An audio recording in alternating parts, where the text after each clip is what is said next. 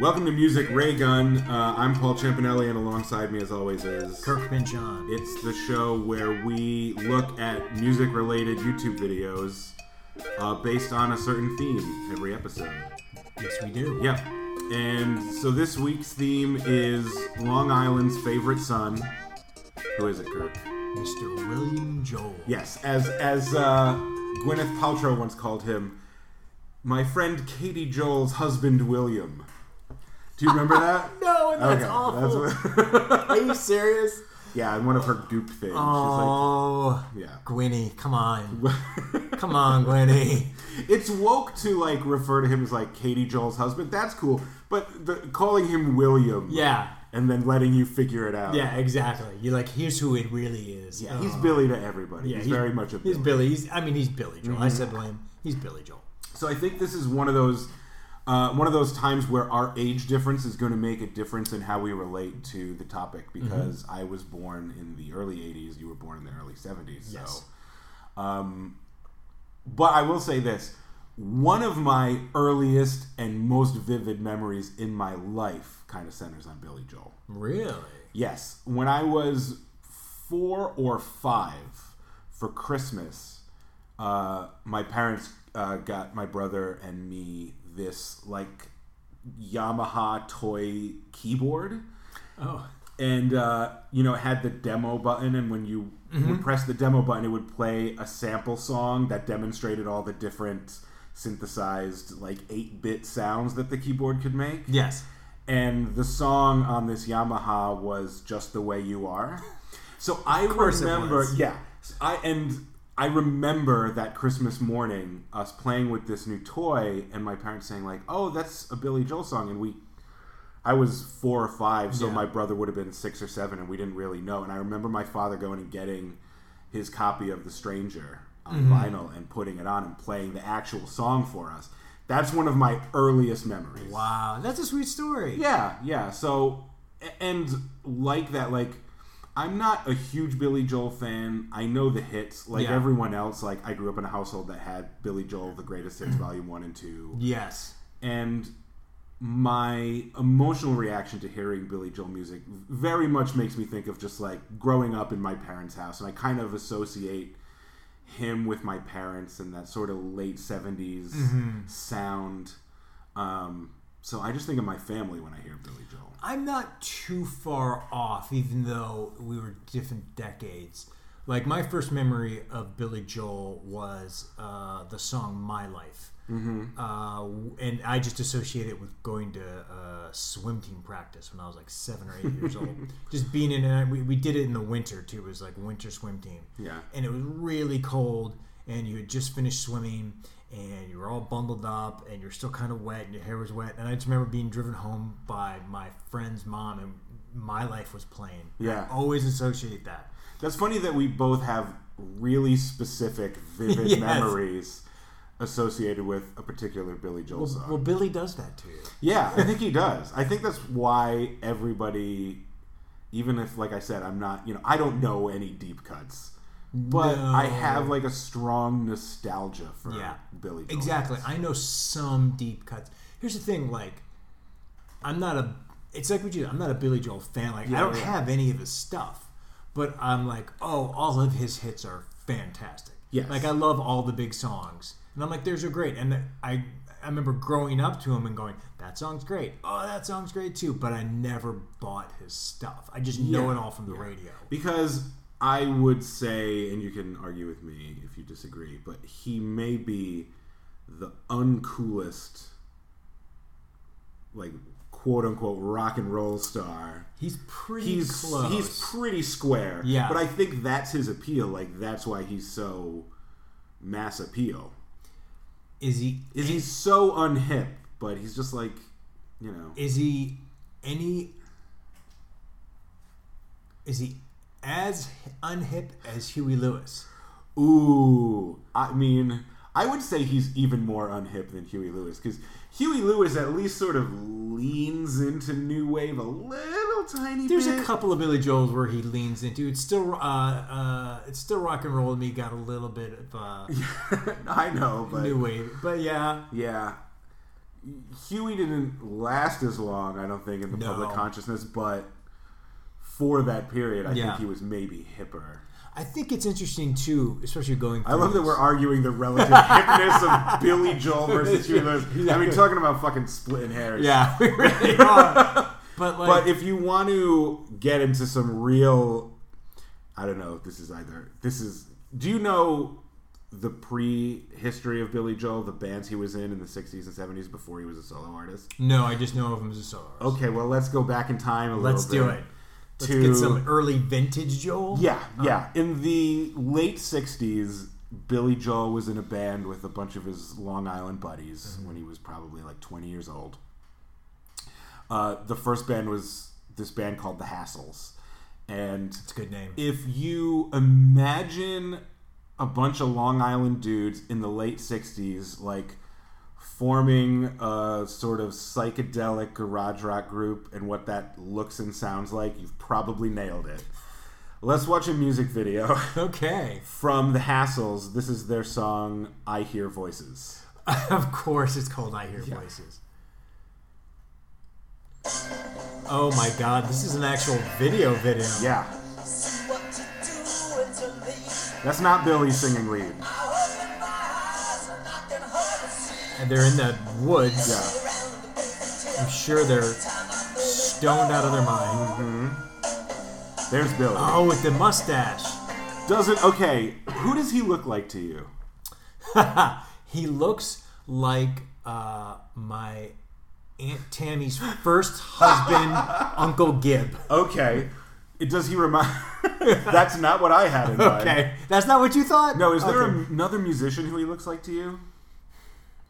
I don't. know, Maybe no one would agree with me on this, but I think he looks just like Sergeant Pepper era Paul McCartney with the mustache. Yes, Doesn't I can he? see that. It's especially because right now you pause it and he's in profile. Yeah, yeah, like, yeah. Yes. Here's here's what's great is that he's not the lead singer. No. He's not doing anything right at this moment. He's looking away. Where this this video is two minutes and fifty seconds, and nobody really does edit. It's a really lazy ass like of it. So when you say they're stoned, yeah, Yeah, the they're barely doing anything the whole time. Just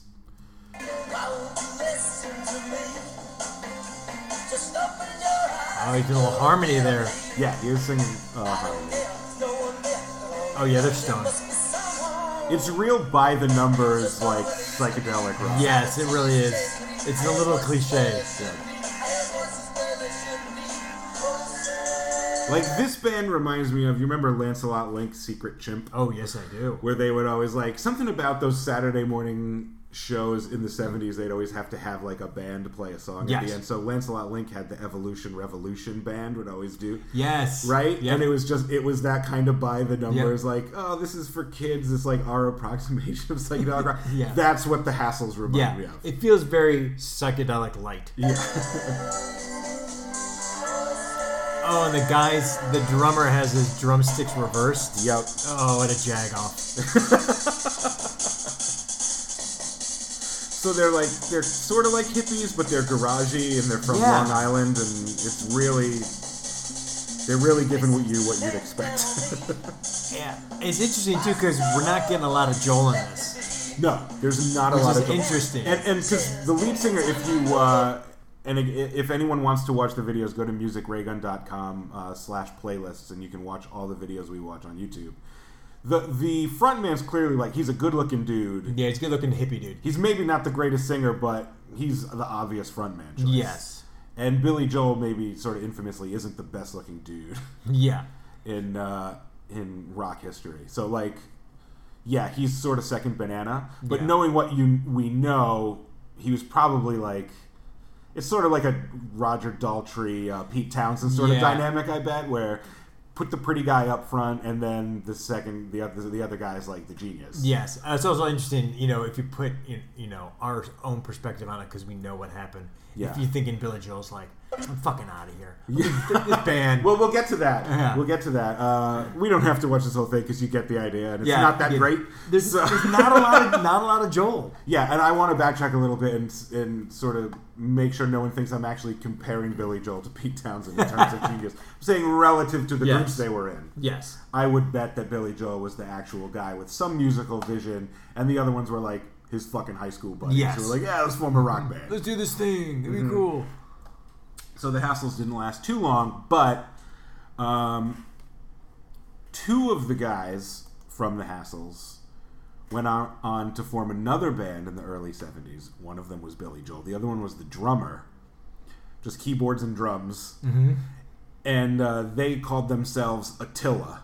And they were sort of uh, hard rock kind of. um I don't know this at all. yeah, uh, well, we'll hear it. And again, it's real. It's sort of by. It's a different style of music, but it's real by the numbers. Early '70s hard rock, a little bit of a different sound and a little bit of a different look for Billy. Um, so this So is this from is just- 1970. This is the song "Wonder Woman" by Attila. And this is just him and the him and the drummer. And the drummer from the Hassles. They split off and formed a band with just the two of them. okay.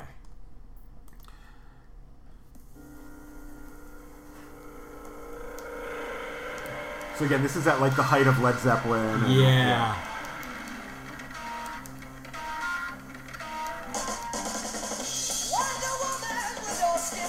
Now that is Billy. singing. That's Billy. yes.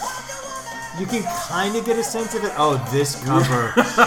what are they doing? So this what we're watching isn't a music video; it's just the audio, but it does have a static image of the album cover from Attila. Do yourself a favor and go to our playlist. Go Yes. to 24 seconds into Attila. They'll hang on it for a little while, and I there's some more pictures in it. That is unbelievable. Yeah, they're sort of doing like that thing that early Queen did, where they were like a hard rock band. Yeah. It's sort of uh, Lord of the Ringsy. And Yeah, they're holding helmets and wearing medieval garb. yeah. Billy's Billy's got like a Paul Stanley haircut now, but still the same stash. yeah, yeah. Wow. We'll hear a little more of that.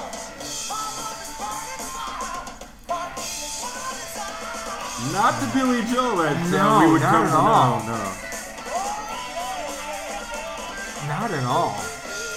But he does play keyboards, Yeah, you With can hear it. Yeah. and I think with the Hassles he played keys. So he's he, there's the piano man's waiting to bust out. Yeah. But there's only like four or five years between this and, and Piano Man. Wow. I mean, that's a real 180. Sounds a little bit like the Guess Who to me. I swear to God, I was gonna say that. Yeah. a little American woman. Not as good. I mean, he's no Burton Cummings with belting out the rock, but um, but yeah, it's sort of like little Guess Who, a little Yeah. smidge of Zeppelin in there, but Yeah. not not achieving those heights. It's like Billy hasn't found himself yet. No, he's not. because he's not he's not himself. He's, he's posing. He's doing what was popular. This is this is sort of uh, you know this is he's chasing trends here a little Yeah. bit. With the hassles, he was chasing trends. Yeah. But uh, you know he hadn't found himself yet. I mean, the square Billy Joel that we grew up with is seems much more comfortable Yeah. than this Billy Joel in medieval gear. I mean, I wouldn't say that this is terrible. It's No. not unlistenably bad. I wouldn't even say it's bad at all, but it's also not good. Exactly. It's just it's real middle of the road. Plus, But the name Attila, you're just like, I feel like that's a kick-ass hard rock band name that sort of got wasted. it's a, it's the wrong name for a Billy Joel um, Sure. piece of work. yeah, but a better band in this mode could be named Attila, Yes. and that's that's kind of a kick. You could have Attila as a name for a band today, and Yeah. it'd still be good. Let's play just a little bit more of it. I don't know if they use studio musicians because officially the roster of the band is just the two dudes. Yeah, the cover's just those two, so Yeah. which is again that's weird. Of, of a hard rock duo, Yeah, that's weird. It a precursor to the, maybe the White Stripes and the Black Keys. Yeah, right.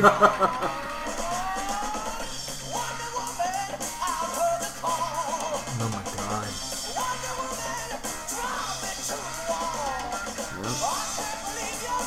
All right, yeah, we get the idea. We, we, we get where you're coming from, Billy. Yeah. So just to wrap up this this uh, pre Joel segment. Uh, I found a video. This is uh, a Q&A at Harvard in 1994 where Billy was just just in an auditorium taking mm. questions from fans. And uh, one young lady uh, wanted to find out what happened to the rest of the hassles and until so we get a little bit of history wow. from Billy in this clip and about this the 90, dudes the dudes from the band. And this, this is in '94. Yeah, this clip is from '94, so it's after Billy stopped. Yeah, right after he stopped recording yeah. uh, music. Uh, but someone asked him about the hassles in Attila, and he's very forthcoming. And there's some cool stories here, so let's watch this. There's an evening of questions and answers, Sanders Theater, Harvard University, Cambridge, Massachusetts, October 3rd, 1994. Yeah, he just finished recording, like maybe like a year or two. Yeah. Uh, River of Dreams was 1993, the, uh, right? Mustard colored sweater. Is that a mustard? Well, it's brownish. Oh, Billy. Okay, it's the lighting. He's so down to earth. I was wondering. He's wearing a scarf what happened to the rest of the Hassles and Attila, those bands that you're in? She's like, she knows she's okay, cool well, that she knows that. Yeah, because she wasn't around at that time. She's it was like, me and a drummer, and the drummer was a guy named Jon Small, and Jon Small is a very successful video clip producer and director, uh, and is was actually my first ex-wife's first husband. Oh my God, that sounds about right for yep. Billy Joel. It's all very incestuous. Um, and also was so just just to make sure that's clear to the audience, Billy Joel married his bandmate got divorced. The only other guy in Attila mm-hmm. divorced his wife, and then Billy married, married that, that woman, woman, and then later divorced her. That's that's pretty rock and roll. It's pretty rock and roll. it's also like, yeah, that's so Billy. Oh, Billy. The hassles. So Jon Small is very active and is a very good friend of mine and close friend. And because we both share an ex-wife, we have a lot of good stories to swap. oh. Uh, the other guys in the hassles. Okay, the bass player just died. A guy named Howie Blauvelt. Uh, he, he just died. He had a massive heart attack, my age, scared the living shit out of me. Um, the, uh, uh, uh, the, the guitar player works, I believe, the last thing I know about him is he works for the United States Post Office. um, but we saw him down in Florida, Brian, right? This is, by the way, the gentleman's worked with me close to 25 years, my sound man, Brian Ruggles. Okay.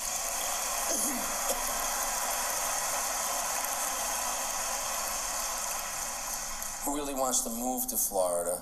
I, I actually I know him long enough that he's actually into golf now. All right, Billy. She asked about yeah. Let's get to the hassles at Attila. I used to caddy. I can't stand golf. I don't understand golf at all. I, two guys dropped dead on me while I was caddying, and I said, "Where's the where's this enjoyment here?" They hated everything about it. Okay, uh, all right. So that was uh, the guitar player Richie McKenner. He's down in Florida. I really don't know what he does right now. Okay, now the other guy was uh, the drummer I talked about. The uh, bass player died. Richard McKenner. Oh, the lead singer. Here we go. and this is the guy we just to refresh your memory, the, the good looking guy. yes. Yeah. the, the front man. Yeah.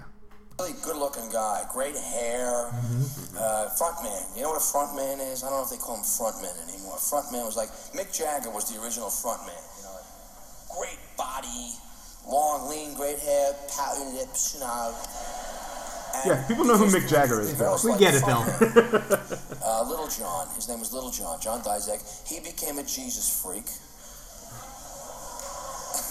uh, look, you asked me, I'm telling you. Uh, you can say he's born again. yeah, Billy's a little dismissive. I feel. Yeah, yeah. Well, he's blue collar, blue collar Billy.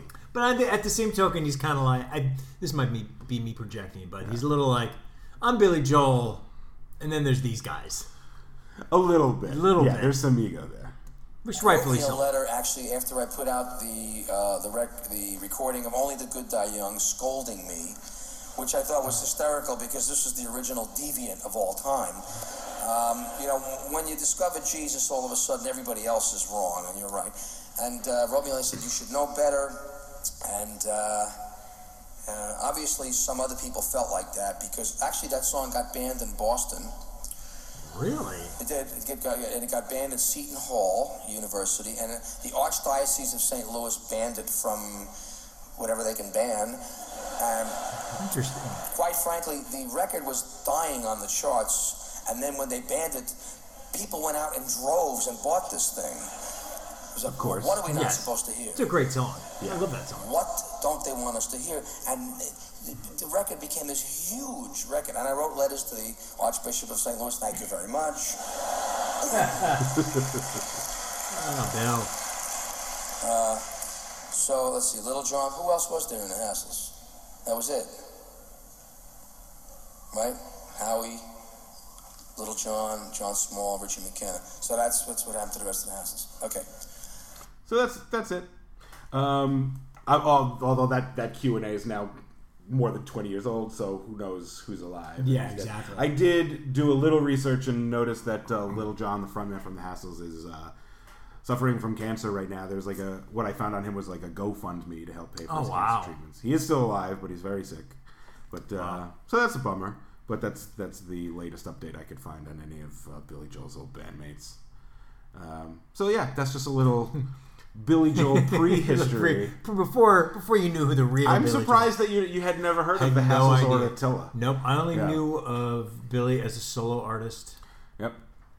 Uh, well, let's get into that. Let's just, I mean, enough, you know, preamble. Let's Yeah, just watch. teasing. let's watch a Billy Joel music That's video what we really want. uh, for a big hit. Everyone's going to recognize this, um, Yep. and the video's pretty nightmarish. This video, uh, I think this came out. I might have been like twelve or thirteen. I would have been a baby.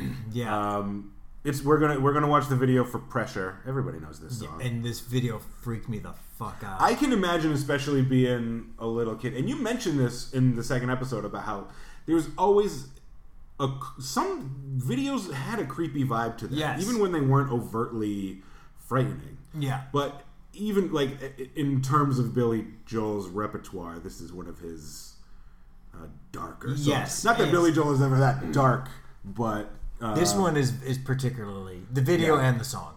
So we'll just watch this and you talk through it, and, Yes. and you tell me your memories because I don't really have memories of the video. I, I vaguely remember it. But. And I think around this time I did not have cable TV yet. So, So like you worked on like Friday night videos, Friday night video, so I'd watch it late at night.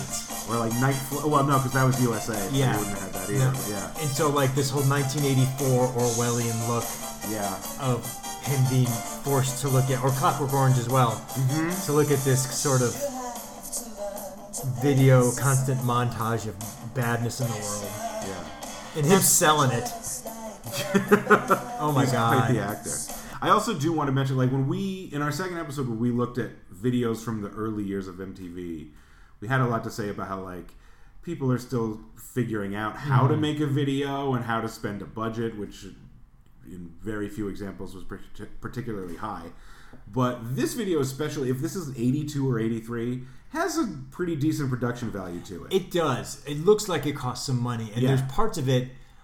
We'll get to it. The scariest part of this whole video All right. that freaked me out. That I was like, how do they do it?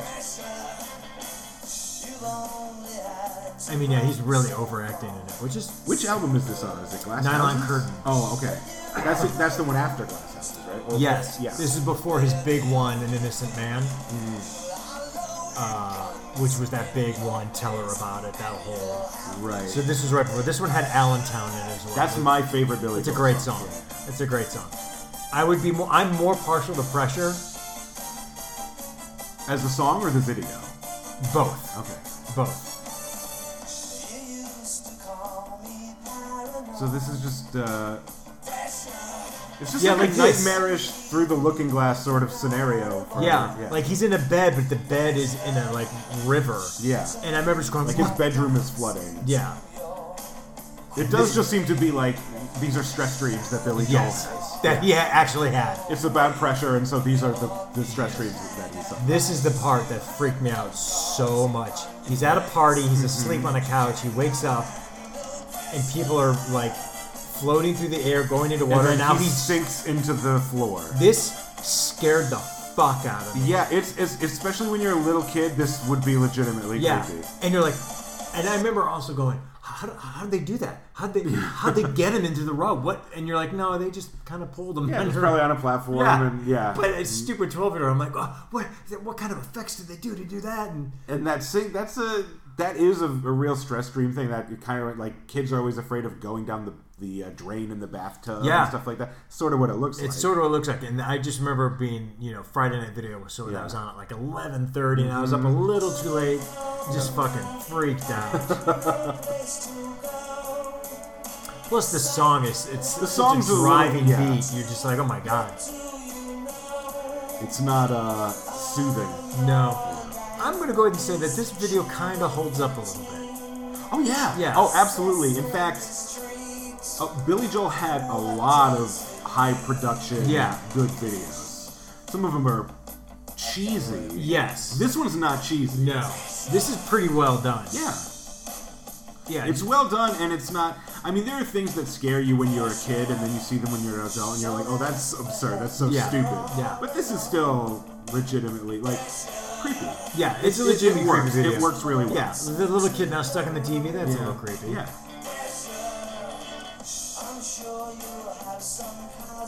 I mean, this is uh, just about as rock and roll as Billy Joel gets. Yeah, yeah. I mean, this is not only does the video still work, but the song is still good. Oh yeah, I'm, I'm a big fan of this song. Yeah. Big fan. It's just not my favorite because I like when Billy Joel is like friendly and upbeat. I I like like like I said, my my Billy, life is scaring me too much, Billy. it's too much, Billy. Do a doo wop song, Billy. Come on, that's what you do. yeah, Uh, I mean, my still my all time favorite Billy Joel song would be My Life. yeah. I love that song. We'll get to that later. Yeah. yeah. But this this is just one of those first videos you see as a kid when videos were becoming big, and you're like, oh my god. Yeah. He really, uh, I mean, I wonder if that, how much that contributed contributed to his longevity as an artist in the 80s was just, he really seemed to nail music videos. Yeah, he didn't. At the, in, the early going with Yeah, MTV. like this is uh, uh, not only is it well done, it's really good of the time because it has that whole '80s paranoia, cocaine, AIDS, shit's bad vibe. Yep. it's more well made than early videos. The narrative is Um, Yeah. a little bit more sustained, but it's Yeah. still, you know, it's artistic and visual, and Yeah. there's a lot of shit going on, but it's it works really well. I'm a big fan of this um, keyboard vamp. Yeah. I really always really liked it. Yep. I mean, I think you could make a case that this is Billy Joel's best music video. I would go ahead and say yes. I'm Yeah. trying to think of a really yeah, yeah. Maybe we didn't start the fire. Maybe Eh, it's not as you know. it's hard to say because the song is people make fun of the song so much Yeah. that it's hard to separate. But I'm like, That came after "It's the End of the World as We Know It," right? yes, By a I year or so, two? yes. Okay. yeah, yeah. Because the we uh, we didn't start the fire was '89. Yeah. So Yeah. that's a, yes, a year or Yeah. two later. All right. Well, um, now that we we got to watch a video, let's go back in time again a few more years. This is a cool video I found, um, and I think I sent you. You sent me this. I've seen about a year ago. Yes. Kirk and uh, we used to work together, and I remember sending you this Yep. at the office. But Yeah. we're gonna watch it again. This is a video. Um, it's just a couple minutes of an interview with Billy Joel from 1977. So he has a couple albums out, but he's really this is where he's starting. He would have had ju- he would have had just the way you are, which was huge. yeah. Well, this is probably even before The Stranger, I would think, seventy-seven, just based on his youth. maybe. I, th- I Or maybe bet- that's the year the year that I don't know. It doesn't Yeah. but but he's pretty young. He mentions in the video that he's 27 years old okay. during this interview. And he's sitting at a piano and smoking a cigarette and just sort of talking about his style of playing piano. This is fascinating. It's yeah, yeah and he's just really likable I think in this. But the ego's already there just a little bit. First of all, 27. that cap is fucking great. this is really 1977 like Yeah. New York, just pre-punk where yeah, I'm wearing a cool T-shirt. I got a cool white cap on. I'm smoking a cigarette with Yeah. maroon pants on. Yeah. That's and it, it's a great look. yeah. I want to be a good musician. Okay, what does Billy Joel want to put out to an audience when he goes on stage?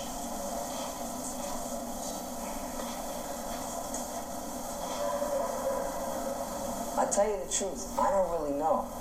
I, no, of course you do. You tried with the Hassles and Attila, and this is only a couple years later. We know that you're still figuring so it out. So Long Island. go up there, something ha- happens. I don't remember what I do on stage, and when I get off stage, people say, "That was really great when you did that." And I said, "Did I do that?" I don't really remember. I just go up there and perform. I get totally behind it. And see, I'm like, "Are you full of shit?" Yeah, he's being a little too cool for school. Yeah, but hey, whatever. You know, he's, he's building a mystery. Yeah. He's being, right. You're right. He's becoming a rock star. He's building a mystery. he, he writes on the piano, and I don't really think he knows how to play the piano. When he, you know.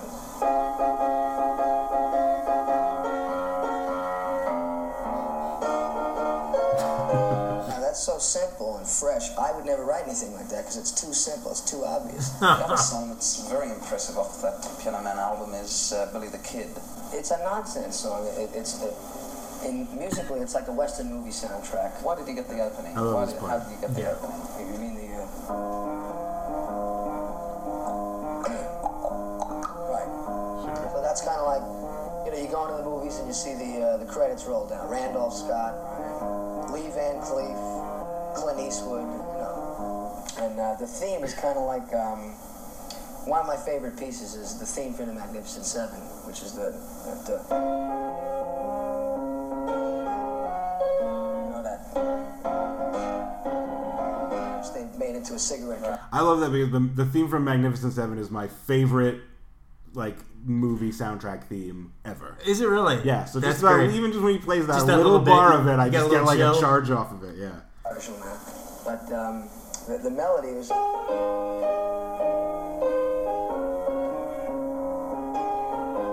That could have been a theme to a Western movie soundtrack. So the lyrics to it are all historically inaccurate, but they sound Western. You know, to somebody from New York. Wheeling, West Virginia. Sounds like out west in Utah, Oklahoma, Rio Grande. Um, they, they are impressionistic in a way, but they're, they're all wrong. I mean, they're all totally fabricated out of my imagination. it's not the story of Billy I'm just Kid.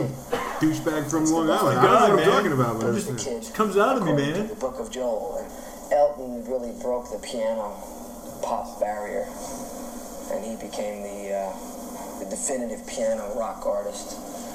And anybody who became known after him was compared to Elton John. Uh, I don't play the same way he does. Elton's style is, is uh, very rhythmic, you know. uh,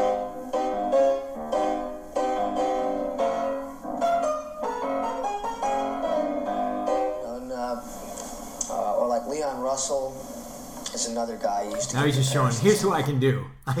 but that's that's why it's so interesting because Yes. it's like the whole time that he was d- chasing trends with Mm-hmm. those earlier bands, you know, clearly he's been playing piano his whole life. Yeah. He obviously has a command of the instrument and different styles and can explain Yes. to you how different players play. he probably can play anything. Yeah. Mm-hmm. And eh, so knowing that he was trying those other things with those other bands and now he's just a solo artist and he is just sort of doing his own thing. It's like, yeah, man, you got there, Billy. you did it. You did. Yeah, I, because in the in a second he's going to say like he's going to explain this is how I play, and you're like, oh yeah, that's what Billy Joel sounds like. and he's more like gospel. Well, Leon Russell first. All right, ooh, you know. And my style is probably uh, it's more five finger, more movement stuff. Um, I, I took a while for people to to get away from using the Elton John comparison. I think it's pretty much died down at this point. I mm-hmm. hope so. Please, Please, hey, give me a break. give me a break. oh god.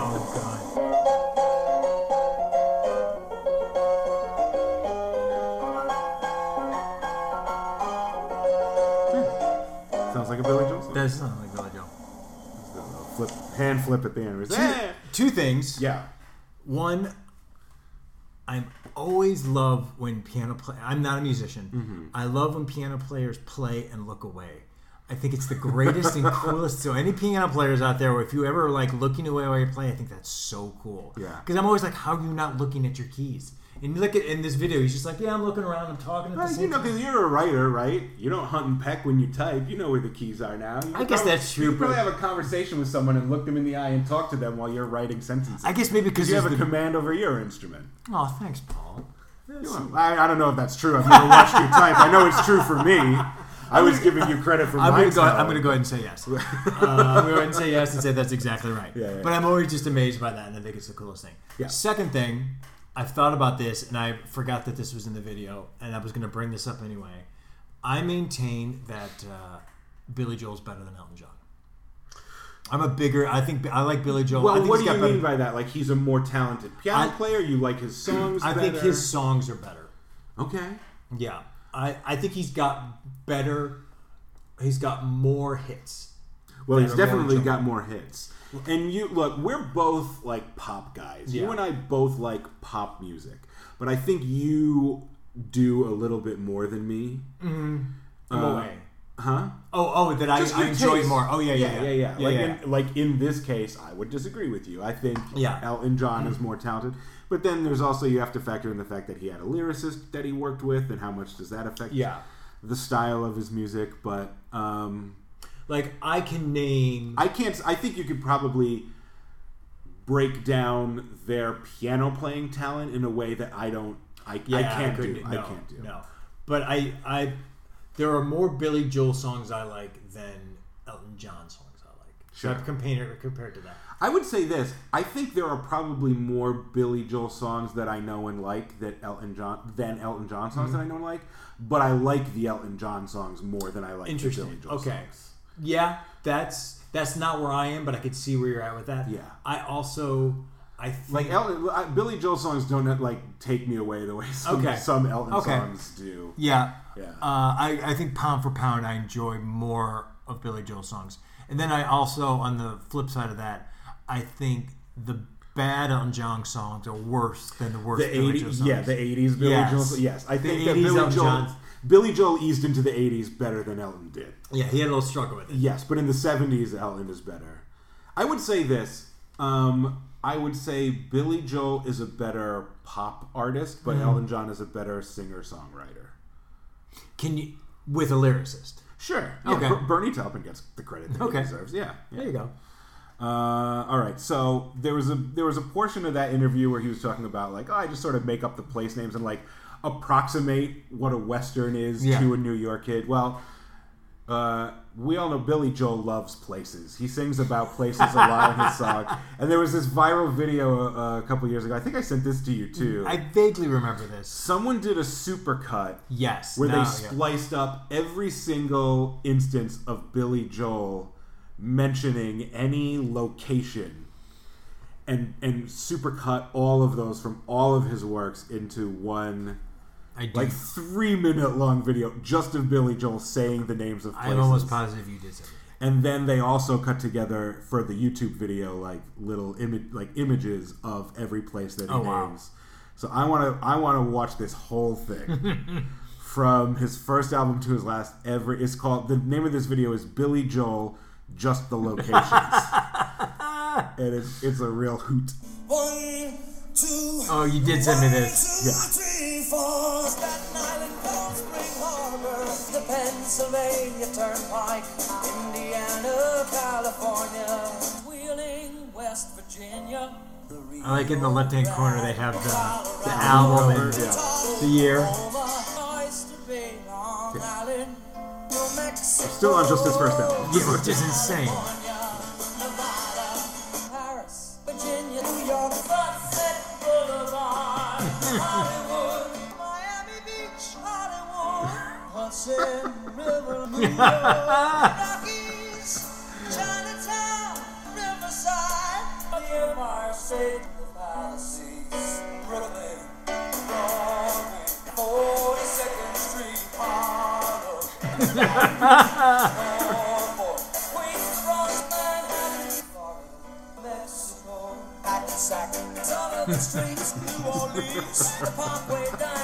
he covers the whole United States. There's, I mean. Uh,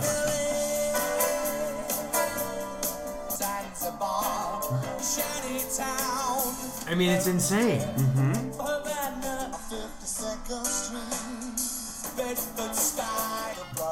I mean, we just hit 1980. we just Yes. hit it. We're not halfway done yet. That's insane.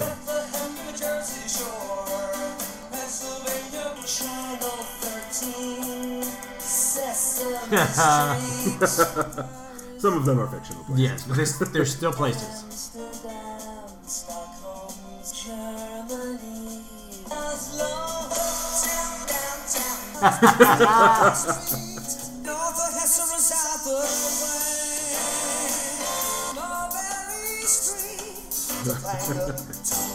You have a point to make?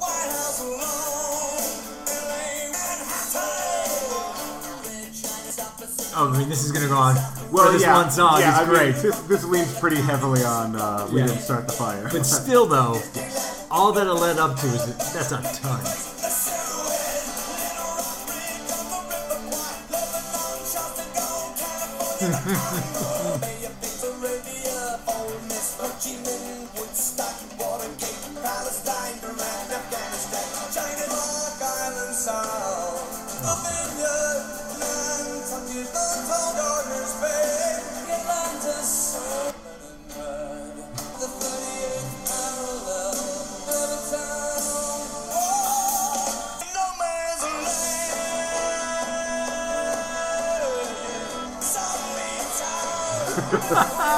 now we're on his last album. We're about to wrap it up. Yeah.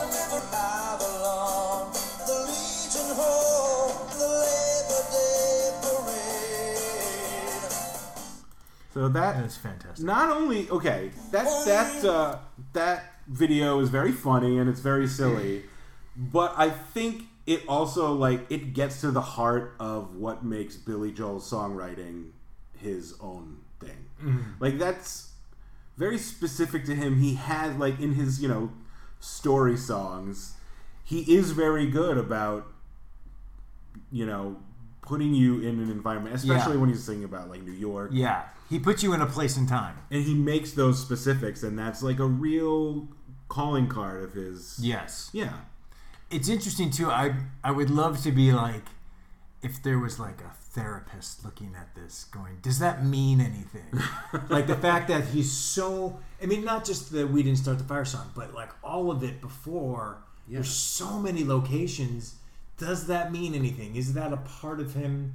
i mean it has to because it's not just long island where he's from Yeah, he's not talking- like talking allentown the song allentown is all about allentown pennsylvania and Yeah. how you know um, it was uh, an industrial town and then you know factories shut down and people lost Yeah. their jobs and but he mentions the specifics like there's allentown there's bethlehem which Yeah. is a neighboring town in lehigh valley which i know because i have a friend who lives Oh. in lehigh valley and so i know like those places there and he's you know he gets those specifics right Yeah, and he didn't grow up there he clearly like did some research to write Yeah. this song and it works. yeah Yeah, it's just fascinating that that's his thing.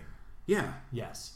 Uh, one of the the pointed I forgot all about this. I'll make this quick. Yeah. It has nothing to do with location, but he did the song. Uh, one of the songs was "Big Man on Mulberry Street," okay which he mentions Mulberry Street.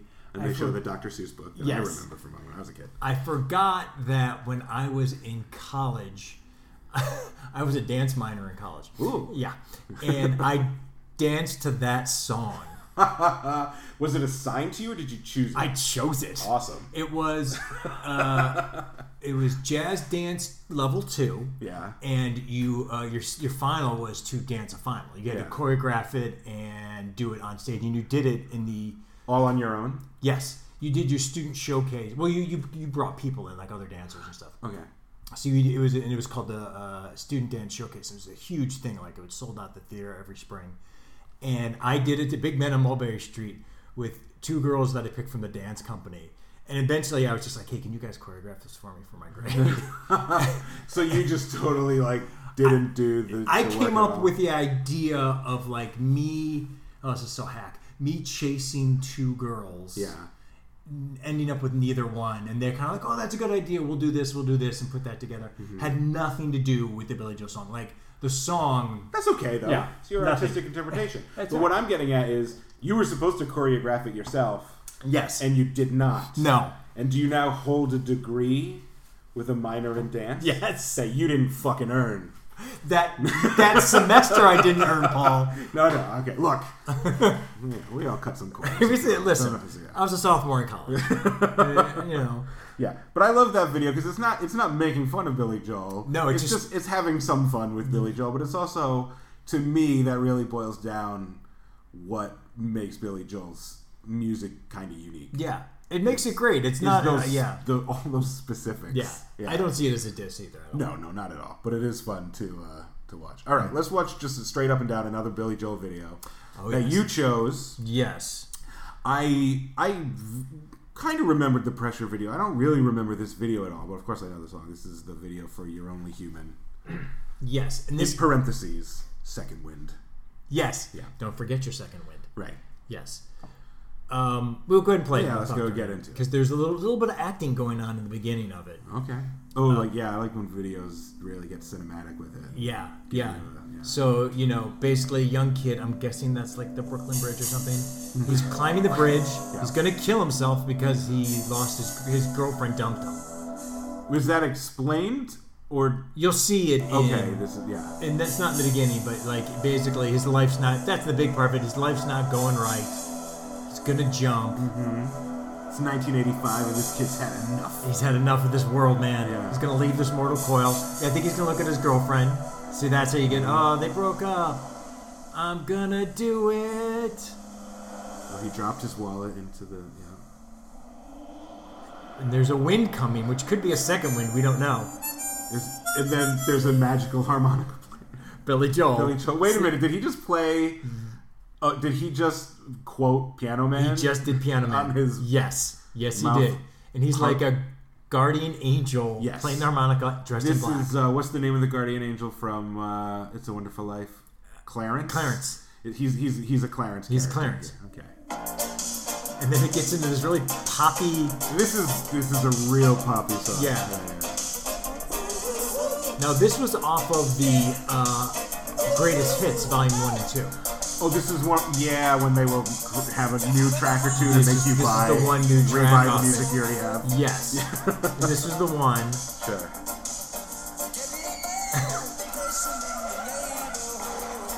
And Oh, now it's a farce. It was Yeah. going to be a suicide, Here's- and now it's a. here's what this. Here's why this is so weird. Yeah. It's a peppy song.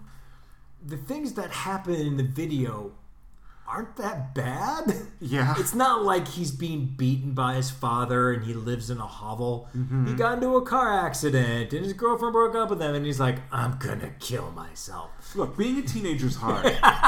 Maybe you don't remember. Way back when. But when those things happen to you, those are the biggest things that have ever happened. But so it's just, and and I remember when this came out, they're like, "Oh, Billy Joel's doing an anti-suicide song." It's really. Oh, and there's there's a moment here that I remember reading about. At the end. Class of '88, when I graduated high school. Ooh. See, if you killed yourself, you wouldn't graduate. You'd never college. graduate. Yeah.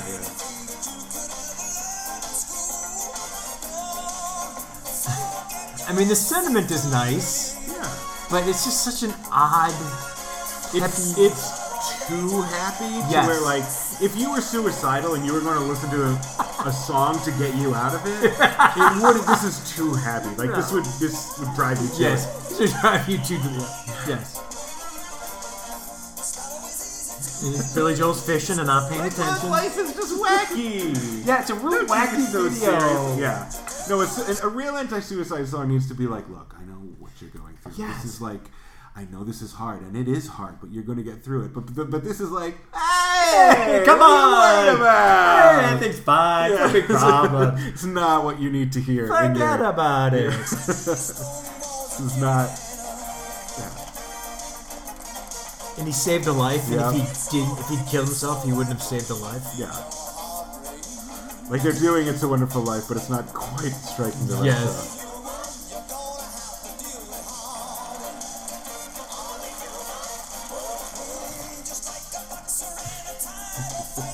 It's just fascinating. here. And so then he's going back. This is. his Oh yeah, no, no. Someone's like he has to witness his police telling this parents. Oh, That no, Look how somber Joe looks. It's sort of a moment of real darkness now in the middle of In the middle of it, yeah. happiest song. It's such a weird video. This is what would happen to your parents if you killed themselves. Watch your mother. Look at your mother. Watch your mother just pew into madness of because of Because of the you, despair. you did this.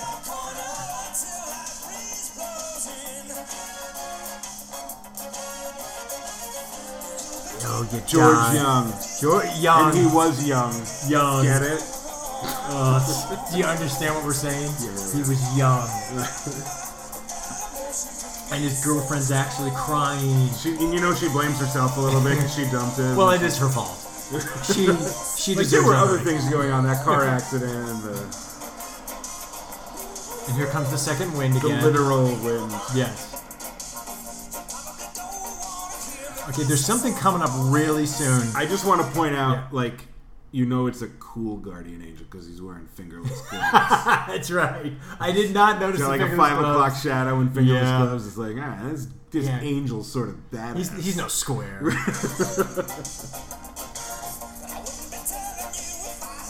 oh, see now they got married. oh yeah, see, if you don't kill yourself, your girlfriend will come back to you. Yeah. Wait. Okay. So That's a weird little bit that I. this is this is a- This is something Okay. I swear to God, I remember reading this. I don't know if it was in Rolling Stone or wherever, but they kind of played that moment off as, "Oh, that was I was in the studio and I messed up." Yeah. But because the song's about being only human, I laughed and left it in. Oh, but it's so contrived. Yes. Yeah, yeah, yeah. Yeah, yeah. yeah. No one would believe that. no, I- but I remember reading that, going, "What?"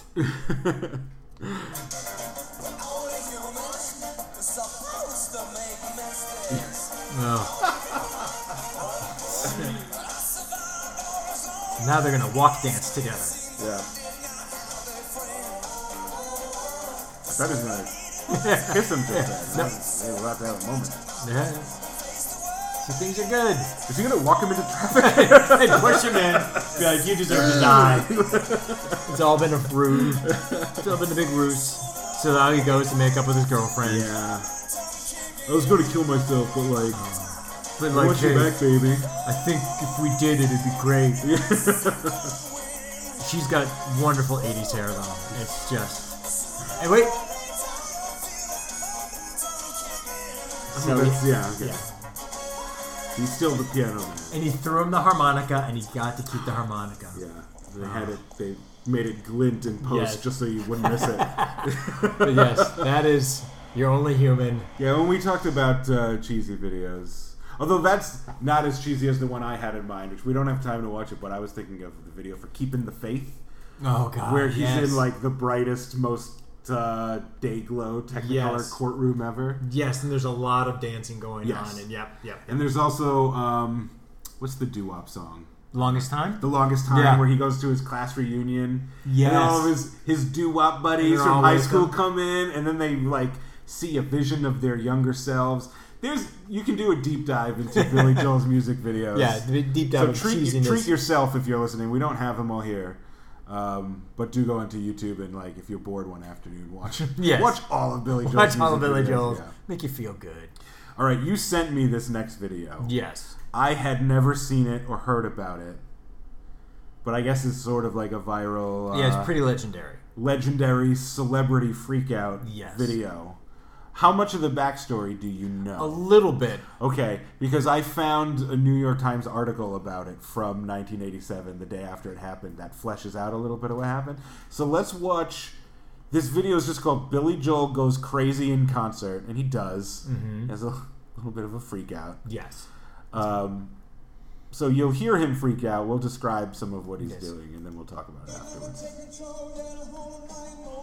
Stop lighting the audience. Why is it always seem to hit me in the middle of the night? Stop it. It's the best. I can always stop. Let me do my show, for Christ's sake. Okay, hold on. I mean, that's just. like he's li- literally not missing a beat. No, he's that much he's of a waiting professional. for the rests to Yep. shout at whoever he's shouting at. Yep. Stop lighting the audience. Stop it! Let me do my show. Pop song, pop song. What are you doing? It's- pop song. And then, but the best part about this, go to musicraygun.com uh, slash playlist and watch the video because the best part about this is not Billy Joel. It's Yeah. the guitar player in the foreground Yeah.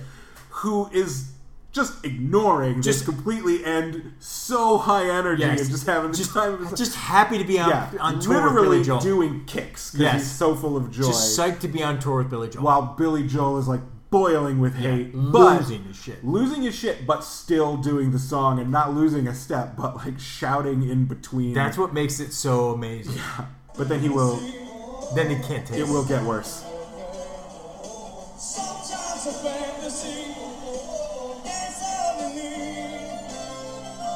And now that he's just had it. Okay, Throws, now he tosses a piano. During the guitar slash guitar bit, yes, Billy just fully flipped over his organ and smashed it. yes, and then walks to the front of the stage. Yes. And he, he does this weird little skip. He jumps over, but it's like a rage filled Yeah. skip. And he's like mean mugging whoever's in the uh, He's sound- not in the booth. No, He's he's, really he's just glaring at the guy. Now he's smashing a mic stand. He's beating up a mic, stand, and everyone's just still playing. Yeah. But not like to be rock and roll. He's just He's just that. He's mad. just having yeah. a It's not temper a, tantrum. It's not rock and roll up. He's having a fit. yes, he's smashing shit, but it's just Yeah. pure anger. But still singing into a broken mic stand and then smashing it some more. And he goes back to singing. He goes back into the song. It's amazing. A line from the song, and then smash, and then a line from the song, and then smash.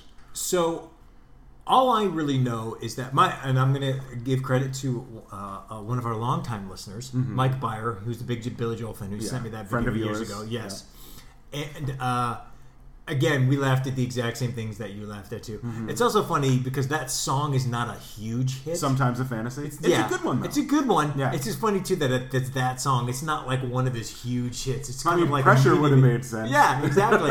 or if it had been the longest time, he just lost it. Well, that would have been fun. But it's, if I'm not mistaken, it was in Russia. yes. Okay, that's really the only backstory I know that it was in Russia. Okay. Uh, I found a New York Times article from July 28th, 1987, which is the day after this happened. The article is titled Billy Joel Has a Tantrum.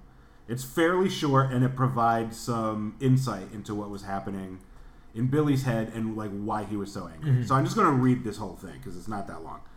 Moscow, July 27th, 1987. This is an AP uh, wire story. Billy Joel surprised his Soviet audience at a concert tonight when he lost his temper, overturned an electric piano, and smashed a microphone on stage. Apparently angered when a film crew turned their bright lights on the audience, Mr. Joel stopped halfway through his hit single "Just a Fantasy." That's not the correct name of the song, is it? Is it I think it is. is it? Okay. And shouted, It's my show! The singer then flipped over an electric piano he was playing and lifted a microphone stand above his head and hurled it to the floor. The film crew that angered Mr. Joel, is traveling with his band in the Soviet Union, making a documentary that Mr. Joel hopes to sell in order to recoup some of the $2 million cost of his tour. Quote, I just want to break even, but this is bigger than bucks, Mr. Joel told reporters after the concert. People in the audience want to be in the dark, they want to get loose. As uh, At the end of Just a Fantasy, Mr. Joel conferred with his band and then banged on a set of drums before resuming the concert. Quote, It was a real prima donna act, but I have to protect my show, a perspiring Mr. Joel said later, as he sipped a glass of water, his wrinkled blue shirt outside his trousers. All right. We, Yeah. yeah. we know. We saw what happened. You don't have shit to on the guy already. Come on. I've been on the road for 11 months, he said. It's difficult. I'm running ragged. He also complained that his throat was hurting him and said he had seen a doctor. All right, Billy. Yeah, that's- come on, Billy. We get it's it. a tough night. The Soviet audience, which filled Moscow's 20,000 seat Olympic sports complex to capacity, appeared unsure about whether Mr. Joel's tantrum was part of the show, but they remained enthusiastic. They thronged to the front of the stage during the second half of the concert, jumping in the air and applauding. Mr. Joel also yelled at people in the front rows who he felt were not responsive enough to his performance. Why are you here? He screamed. You obviously don't want to be here. So, He had had similar problems Sunday night and referred to uh, and referred to the unresponsive audience members in some sections of the stadium as quote an oil painting in this corner of the room end quote. Although security in the audience was tight, hundreds of fans were allowed to crowd the stage. Some of the guards swayed to the music, uh, although many without smiling. Moscow. Yeah, come on. Mr. Joel is to perform again Wednesday night in Moscow and is to play three concerts in Leningrad. So I imagine in July of 1987, a big American pop star playing in Moscow is kind of a big deal. That was a huge thing, yeah. Yeah. Um, I can buy like his explanation that well, if he's been on the road for 11 months, he was tired and was maybe at the end of his rope anyway. But I, I don't know how much do you buy the idea that he was saying like because they were making a documentary, they were shooting the crowd and they had like camera lights lighting the crowd. And Billy was like, "Oh, concert audiences feel like they can't dance and have fun if they're being lit and being filmed." So he was blaming that for like taking away the crowd's enthusiasm. That was his.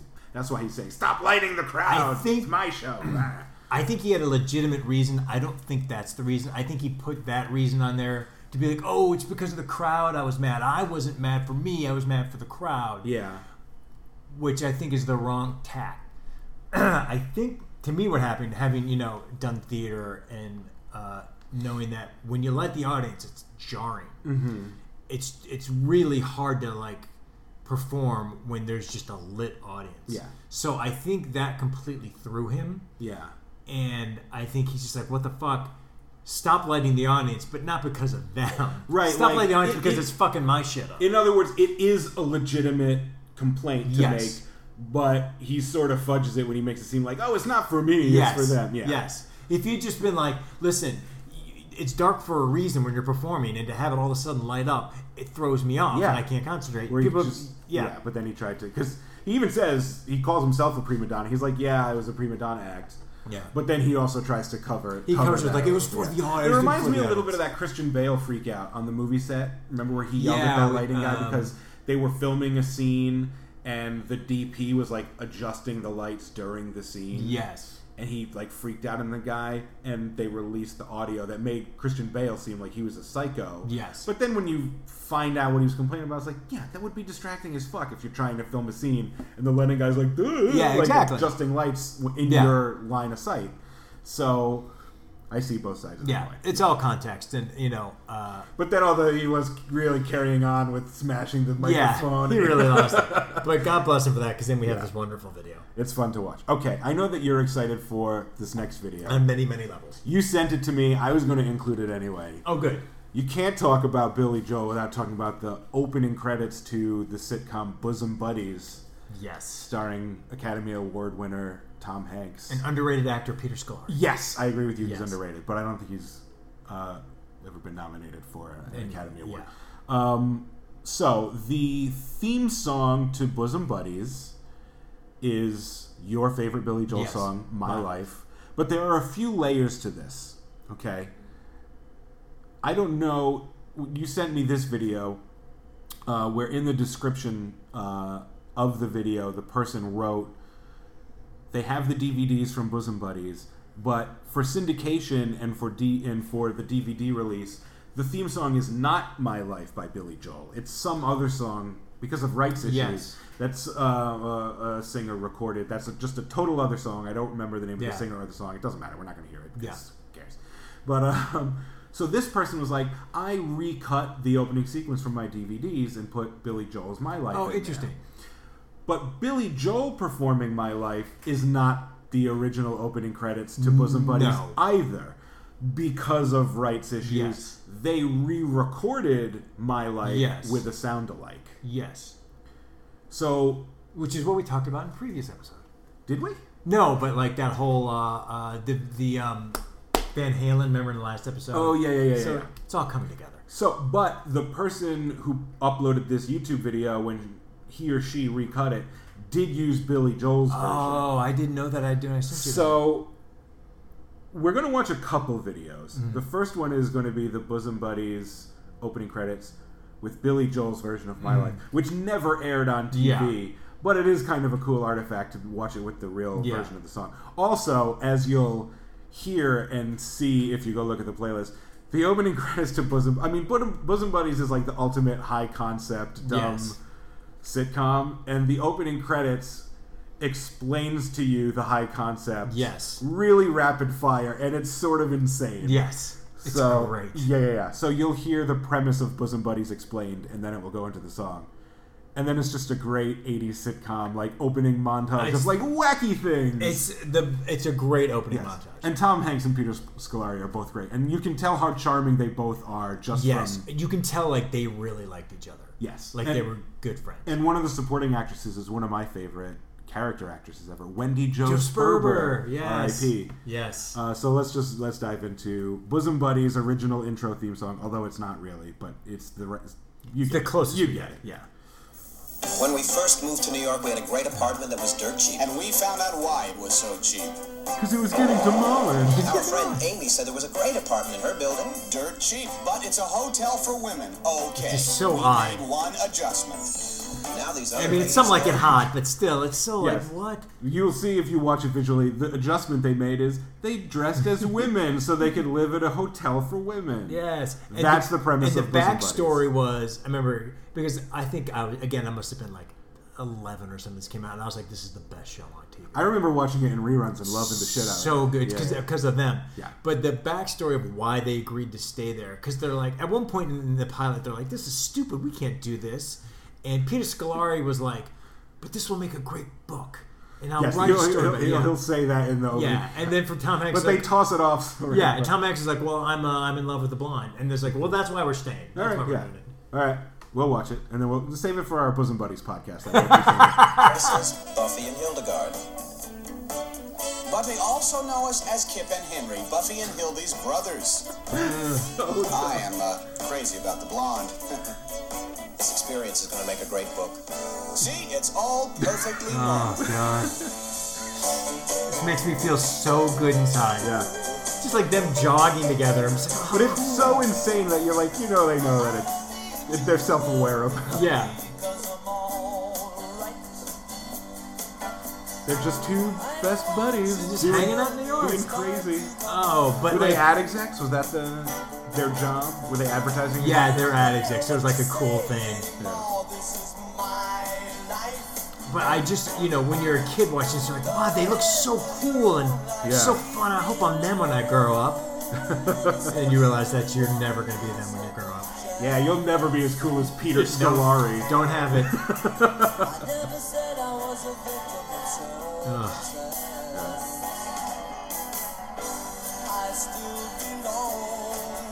Donna Dixon. Donna Dixon. Holland Holland Taylor's Taylor's still, still, great. Yeah, Holland Taylor's awesome. Tom Hanks, who I think was an R&B singer before she got on the show. Yeah, Maybe there's- Wendy Jo Sperber, who was uh, Marty McFly's sister Yes. in Back to the Future. Yes. That that baseball catch, I was like, that's the coolest thing I've ever seen. Yeah.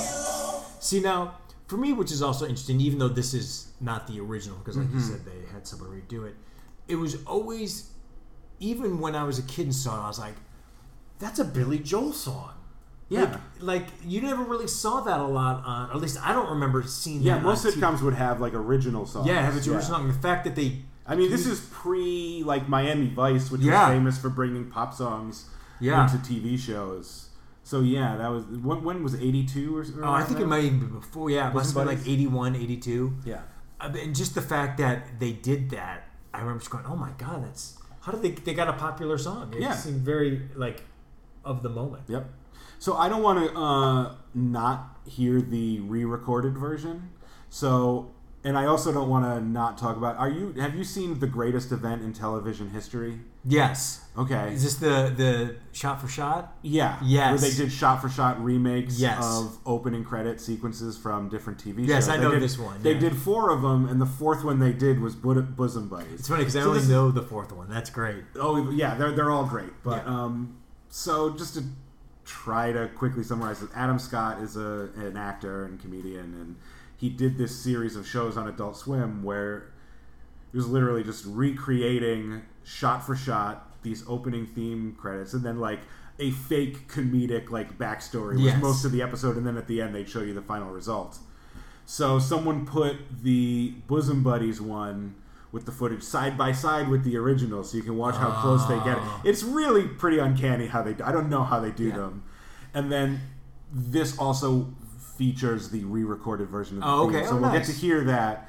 And then just for fun, get to watch the greatest event in television history version of the Bosom Buddies theme song with um, Adam Scott and Paul Oh, Rudd yeah. as Kip and Henry. Ah. So this is a lot of fun. Which is also you're like, that's great casting. Yes, that yeah. they could do. A Oh, when you see like Buddy. the woman they get to play the Telma Hom- Hopkins role, it's like that looks exactly Yeah. like her. And uh, Aidy Bryant from SNL plays the Wendy Jo Sperber Ah, that's- that's role. right, And so, so this is what you, if if nothing else, if people haven't seen this, yeah. go to the website and check out the playlist and, and watch this video. When we first moved to New York, God. we had a great apartment that was dirt cheap, and we found out why it was so cheap.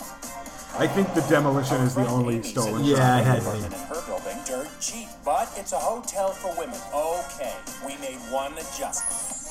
Now these other ladies know us as Buffy and Hildegard. But they also know us as Kip and Henry, Buffy and Hildy's brothers. I am. Oh, it's, uh, Gillian Jacob. Yep. This experience. is just The like hair. See, it's all perfectly normal.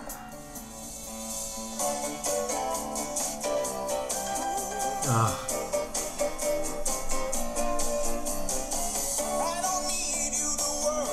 Yeah, it's like a little bit Billy Joel. It's the TV version. Yeah.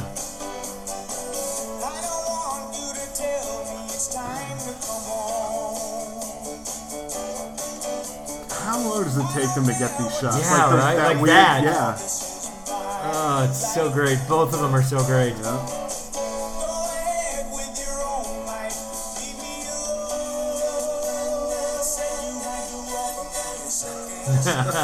that is flawless.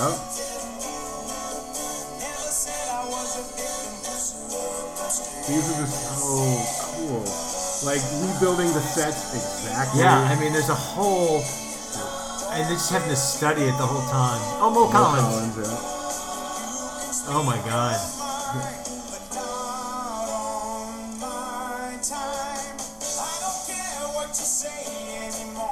And then that catch you like at the end, they nail that. Yeah.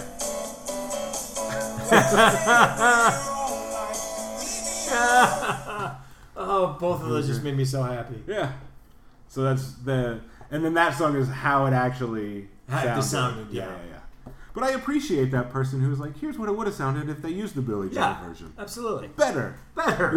Much better. No, yeah, no disrespect to whatever studio musician they got to He did a re-record it, fine yeah. job. Yeah. So uh, we're gonna stay on the theme of Billy Joel on TV. Mm-hmm. Were you ever as into Freaks and Geeks as I was? I binge watched it and then never saw it again. So you have seen it. Yes. Okay, so there was one episode in the middle of the short-lived series Mm-hmm. where the geeks, the three geeky boys who are Mm. high school freshmen, uh, a new student comes to this class and it's a cute girl, and of course they all immediately have crushes on her, and she doesn't know the social uh, playing field yet. She doesn't like know that they're geeks. Like they, they're like, we have to befriend her quick before she figures out that Yes. we're not cool. So the episode, like that, the B plot of that episode is about the geeks like becoming friends with this girl Maureen, and um, there's a motif throughout the episode where every time they're hanging out with her, they use a different Billy Joel song. So the scene where she first walks into the classroom, they use the Billy Joel song. There's the scene where they have those like those rockets that you would have, you know, that you would like put out in your driveway. Oh, with like water yeah, yeah, yeah. Yeah, yeah, yeah. And they're like playing with that, and they use like Joe uh, Rosalinda's Eyes. And there's a scene later where they go to like an all-you-can-eat dinner, and they and, and every time there's like a montage scene with the geeks. In just in this episode, they use Billy Joel music, and it's really, really fucking charming. It's so smart. So I can only find one of those scenes on YouTube, and it's not my favorite from the episode. But we'll just watch this wasn't one as an example. But um, I think it's the episode called uh, "Carded and Discarded." So if you have Netflix and you haven't seen Freaks and Geeks, first of all, what are you doing Yeah, you're your a, life? you're a bastard person. uh, so, so go watch the whole series, and then when you Yeah. get to this episode, you'll get to see these really charming scenes. So this is the first scene where the girl walks into the room, and of course, like she's in slow motion to Yes. them, and they're all just sort of like, "Oh, this cute girl." And uh, this is Billy Joel. So this is uh, Freaks and Geeks Maureen's entrance.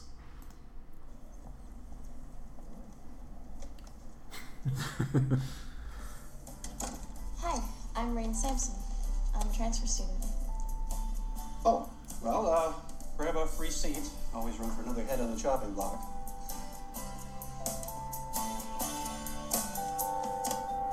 Me revoici dans ce banc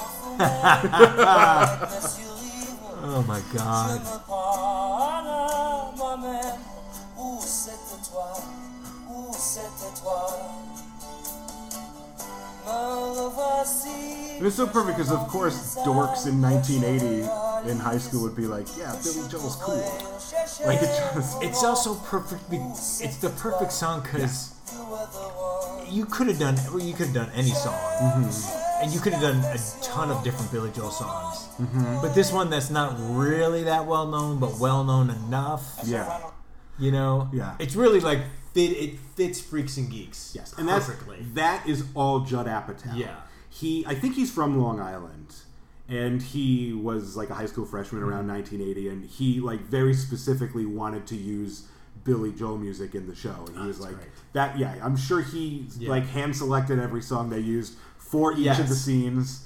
They're all perfect. I wish they were all on YouTube because we would watch them all right now. I couldn't find the other ones. but- That that, but it is perfect because Yeah. like you get a that whoever picked that is a Billy Joel fan. Yes. because you could and knew from experience from being that age like i was a geek when i was 14 in 1980 and i thought billy joel was cool and that music evokes yes that for me and i know how to make it perfect in the show. yes yes because you could have had someone go oh put in just the way you are, and you'd been but like that's "Look, too obvious It's too obvious, Yes. but you've been like, oh, they're playing a Billy Joel song. Huh, that's Yeah, pretty cool. But the fact that they're playing a specific, Mm-hmm. not Rosalinda's Eyes, which is not really uh, a radio hit, makes it even more special. Mm-hmm. yeah um and yeah for for the audience if you don't know freaks and geeks it's set in 1980 so it's like it's period it's Period. Yes.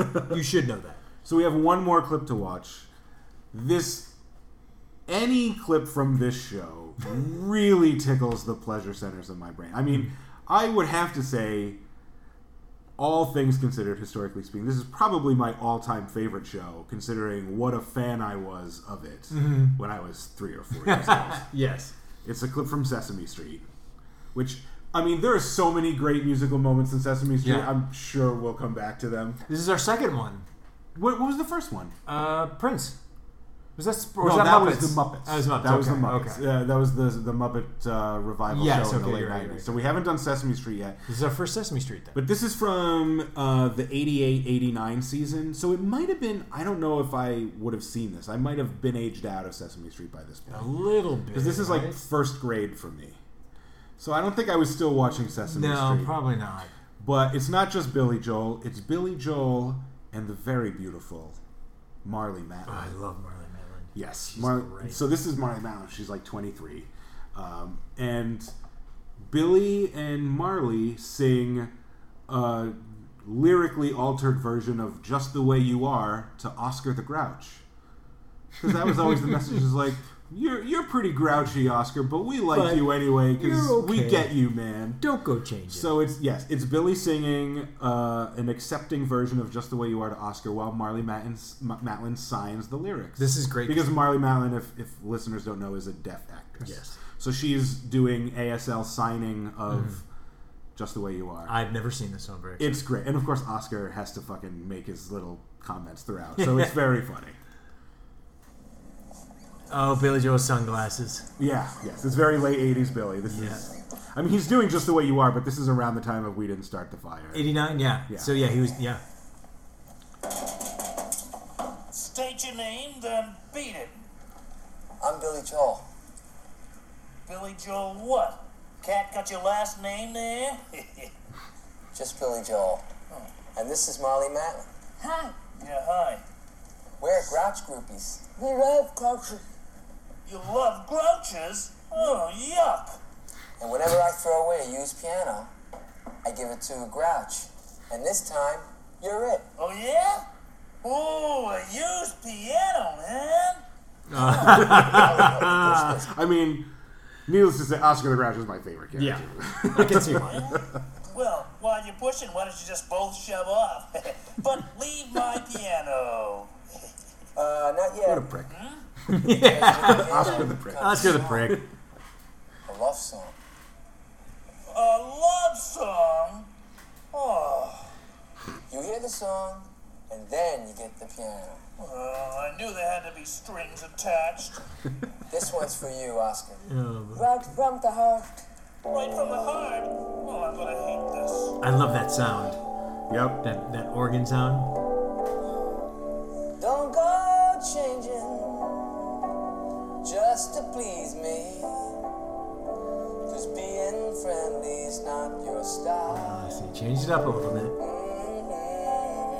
Don't wanna hear you I know the song is like overdone and cliche, but it's fucking great. It really It's a great song. I mean, I know it's like lounge acts everywhere, but it's a great song. It really is. Yeah, yeah, yeah. And uh, if Marlee Matlin could sign it every time I hear it, that, would, that wouldn't be too bad either. No. Just being grouchy, really grouchy.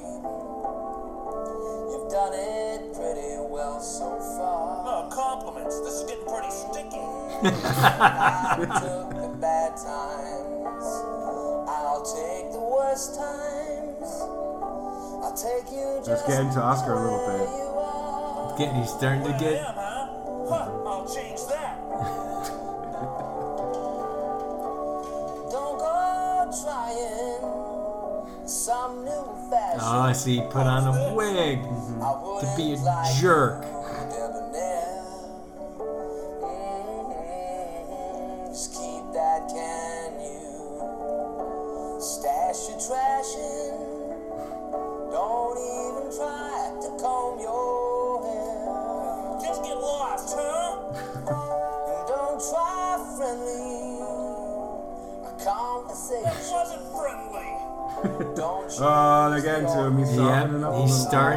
Get to it. Mhm. We just want someone that we can't talk to. We want you just the way you are. Well, you can't have me. Oh my god. I want to know. It's amazing too that they're doing the whole song for a kid show. Oh, yeah, they would always do stuff like that. And like they didn't cut it up at all.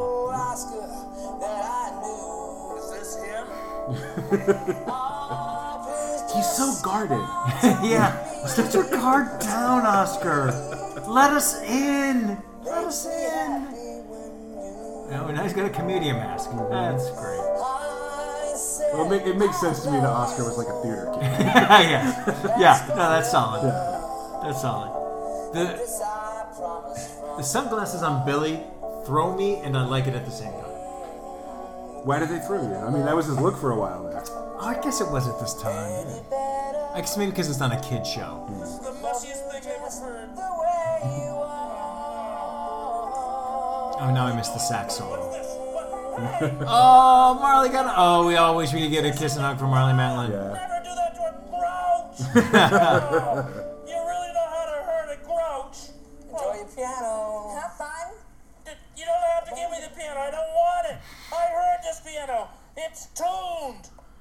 I just hate love songs. Except this one kind of really made me angry. Oh, Oscar. Oh, you're so grouchy. Yep.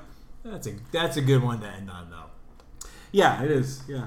Sesame Street will always uh, is, will always get to me a little. bit. yeah. Softens you a little bit, Paul. Mm-hmm. Yeah. But so does Billy Joel. yeah. He's a sentimental guy, and I'm very sentimental about his music. Yes. I'm not a super fan, but You understand him.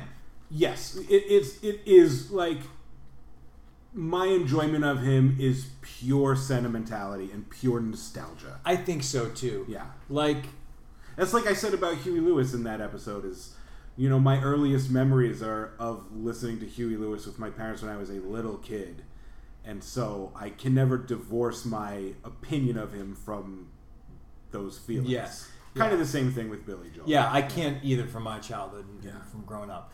And that's the thing too is like I'm not gonna go get his music, But any, I, I don't change it. Yep. So if someone's playing, it, I'm like, oh, that's a great song. I'm glad you played it. Yeah, and look, I'll admit it. Sometimes if I'm in a sour mood and I just need a pick me up, I'll just play some Billy Joel songs. Yeah. I'll listen to uh, scenes from an Italian restaurant. that's a great song. Yeah, yeah, That is a great song. But that'll do it for this episode. Except What? There's uh, more. that'll do it for Billy Joel. But we do have some listener mail. People have been listening. People have been listening, and by people I mean a handful of our personal friends and family. Still counts. Who, yes, yes. Still counts. But uh, we've, I've got some responses. Now, you you mentioned your friend My friend Mike Byer, who is looking forward to this Billy Joel episode because in he's a huge Billy Joel fan. Yes. So I hope that he'll write us. If anyone wants to write us, please uh, send email to musicraygun at gmail.com. That's how you can email the show, and Yep. Kirk and I uh, will see that.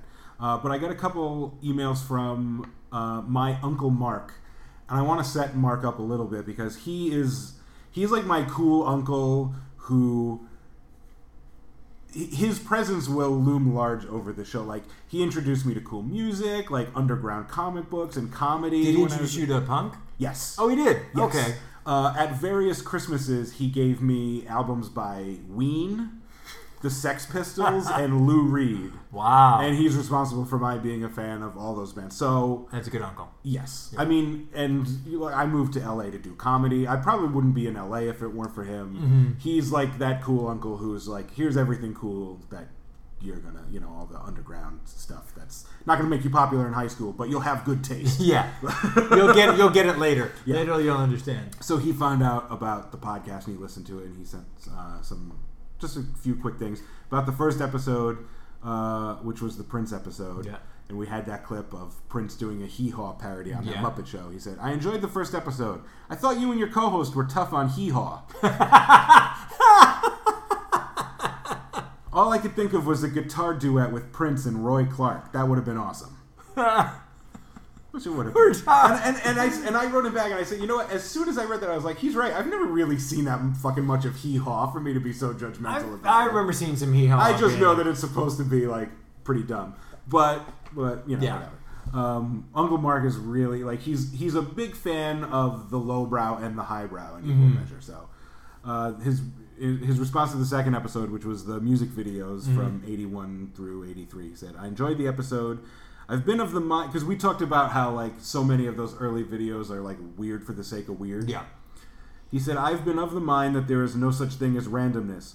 Being weird for the sake of being weird with the use of archetypal symbols is intended to elicit subtle reactions. Jesus Christ. So, uh, yeah, okay. Uncle Mark. Yeah. God damn. Uncle Mark's pretty fucking smart. Yeah. Uh, yes. So, and he also, um, he sent me some, for the third episode, he sent some examples that we missed that as soon as I saw them, I was kicking myself that I didn't think to include them. Which means. But we will do a sequel will episode be with doing more commercials, and we'll include those. Um, my friend Josh sent me a bunch of like Snapchat Mm. uh, videos where he had listened to the episode and was just like saying his opinion, but I transcribed some of it. Um, so this is specifically about the Johnny Rotten butter commercial. and uh, Josh hates sellouts, so, but I, I enjoyed his sort of nuanced defense Mm-hmm. um, and, and another angle on this that we didn't really think about. Yeah. Uh, he said, I think the blame for selling out lies on the people who set up the circumstances around the artist in order to exploit them. I'm mad at the butter people for wanting to co opt culture to sell their shitty product, and I'm mad at the labels for trapping Johnny Rotten and putting him in that scenario. In my opinion, true selling out is when you compromise your core beliefs for any reason. So that could be for money or it could be for other things. If advertising butter is against Johnny Rotten's core beliefs, then I guess he sold out. Otherwise, he's just participating in a shitty marketing situation all of us are subject to. So he's basically blaming capitalism. Yeah. He hates capitalism. Which is fair. He's Yeah. like, yeah, I'm not going to blame Johnny Rotten. Yeah. He has to make money somehow. Yeah. And uh, he was trapped, and that was a bullshit situation. It's not his fault. Yeah. It's the situation around him, and we are all cogs. Yes, that's right. Uh, the last little bit of listener mail was from uh, my friend Scott from college. He was responding to the third episode, and and in particular responded to the uh, the Lou Reed commercial for uh, Honda scooter. No, no, no, the other one, the HP product. Oh, the- everybody yeah, yeah. tweet, everybody Yeah. app, Oh, my the God. one that we hated so much. Yes. Uh, Scott just said, "Thanks for the Lou Reed HP commercial. I fucked my wife to it and never lasted so long. so thanks, Scott. Scott, that's the greatest thing ever. Thanks for listening, man. Oh my god, that's great. So uh, that'll do it for this episode again. Uh, please go to musicraygun.com slash playlists to look at all the videos that we watched Mm-hmm. in this episode and all the other episodes. Uh, go uh, email us at musicraygun at gmail.com. You can follow us uh, on Twitter at musicraygun, all one word. You can follow us on Facebook, uh, facebook.com slash musicraygun. You get you get the idea. Yeah, Music Ray you guys know. Music Ray Gun. It's called Music Ray Gun. And uh, I'm uh, at Paul Champanelli on all social media, and Kirk, you are. I am on Twitter. I wish I like flan, and at Instagram Kirk underscore Pinchon. yes. Uh, so please contact us if Yeah. you listen to the show. Uh, if you want to write in, we'll read it. We'll read Yeah, it on the show, as you just heard, even if you are Scott. Yeah, it's fine too. I love Read? Scott. Um, okay, so that'll do it for this episode. And uh, thank you, Lacroix. Thanks, everybody. Bye.